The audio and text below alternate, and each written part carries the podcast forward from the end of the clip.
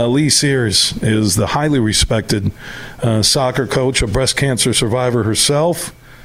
Uh, she joins us here on the Huge Show across Michigan. So, uh, a lot of meaning uh, for this uh, purple game on Saturday with Hope Women's Soccer. Yeah, I think for myself, but also we've had a lot of players with a lot of close connections going way back. So it's they they love this game every year. Uh, your journey here with the Hope Women's uh, Soccer program. Describe what it's been like and where the program is at today. It's been it's been a long journey. It's been 22 years, and I think when I first got here, like every new coach, you're you're left with whoever they left you with.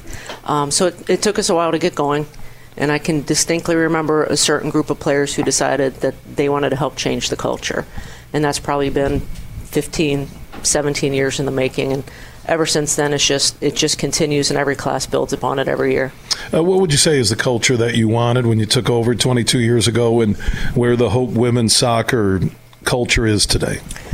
Um, I think my mind shift has changed as, I, as I've gotten older. Uh, you know, when you're younger, you just want to want to win a lot of games, and we did okay. But it's um, for me now, it's it's more than soccer, and it's we we really want to win games, but it's what kind of people are we producing?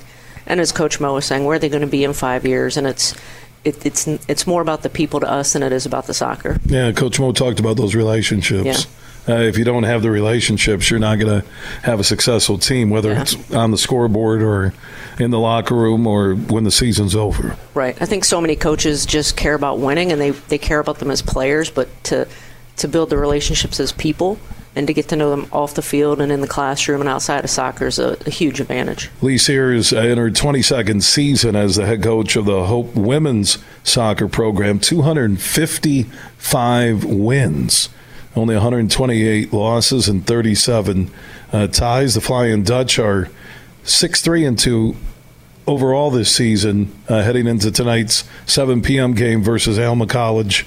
Uh, Hope also in second place in the MIAA standards. So we're going to bring in uh, one of your players from Forest Hill Central and Ada for our listeners on 96.1 uh, The Game in Grand Rapids. Uh, where Saturday's game also is special. She's playing in memory of her father, Brett Folkert, and we'll talk to Claudia Folkert here in a moment. Uh, on the field, off the field, how would you describe her? You know she she's uh, she came to us injured, so she hasn't gotten a lot of time yet. It took her a while to bounce back. I think we have um, some really big expectations for her.